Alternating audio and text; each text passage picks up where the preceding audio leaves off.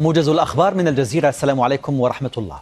استشهد شاب فلسطيني وأصيب آخر بجروح حرجة في اشتباكات مع قوات الاحتلال الإسرائيلي التي اجتاحت فجر اليوم مخيم نور شمس في طول كرم شمال الضفة الغربية.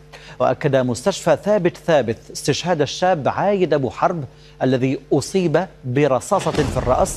ووصول مزيد من الإصابات إلى المستشفى وأفاد شهود عيان بأن قوات عسكرية كبيرة اقتحمت المنطقة وشرعت في تدمير الشوارع والطرقات بينها المدخل الرئيسي للمدينة قبل أن تبدأ بالانسحاب. في زيارة خارجية هي الثانية منذ خروجه من الخرطوم أجرى رئيس مجلس السيادة السوداني عبد الفتاح البرهان مباحثات في جوبا مع رئيس دولة جنوب السودان سيلفاكير ميارديت وتطرقت المحادثات إلى هجمات الحركة الشعبية شمال.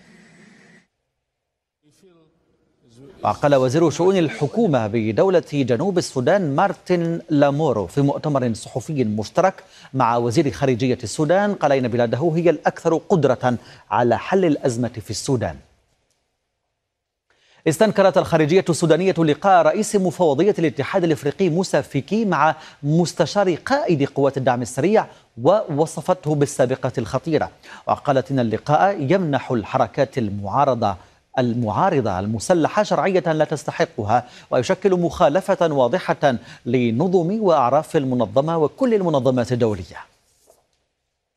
أدى رئيس اللجنة العسكرية الحاكمة في الجابون الجنرال بريسن جيما اليمين رئيسا انتقاليا للبلاد وتعهد بتسليم السلطة للمدنيين في نهاية مرحلة انتقالية لم يحدد مدتها. إلى ذلك فرضت المجموعة الاقتصادية لدول وسط إفريقيا عقوبات على الجابون وعلقت عضويته حتى عودة النظام الدستوري. كما اعتبرت عقب قمتها الاستثنائية في غينيا الاستوائية أن الانقلاب مصدر تهديد لدولها. قالت وزارة الدفاع الروسية إن دفاعاتها الجوية أسقطت مسيرات كانت تستهدف موسكو بمنطقتي إسترا وكالوغا فجر اليوم الثلاثاء. افتتح الرئيس الاندونيسي جوكو ويدودو في جاكرتا عمل سلسلة قمم رابطة دول جنوب شرق آسيا آسيان التي تستمر حتى يوم الخميس. وأكد على سعي الدول الرابطة لجعل منطقة آسيان محور نمو اقتصادي وفق تعبيره. ويتوقع أن تطرح دول الرابطة خلال هذه الاجتماعات التي تستمر إذا حتى الخميس.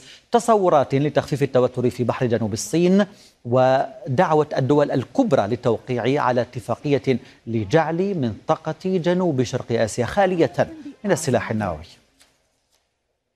شكرا على متابعة الموجز لما كنتم طابت أوقاتكم بكل خير.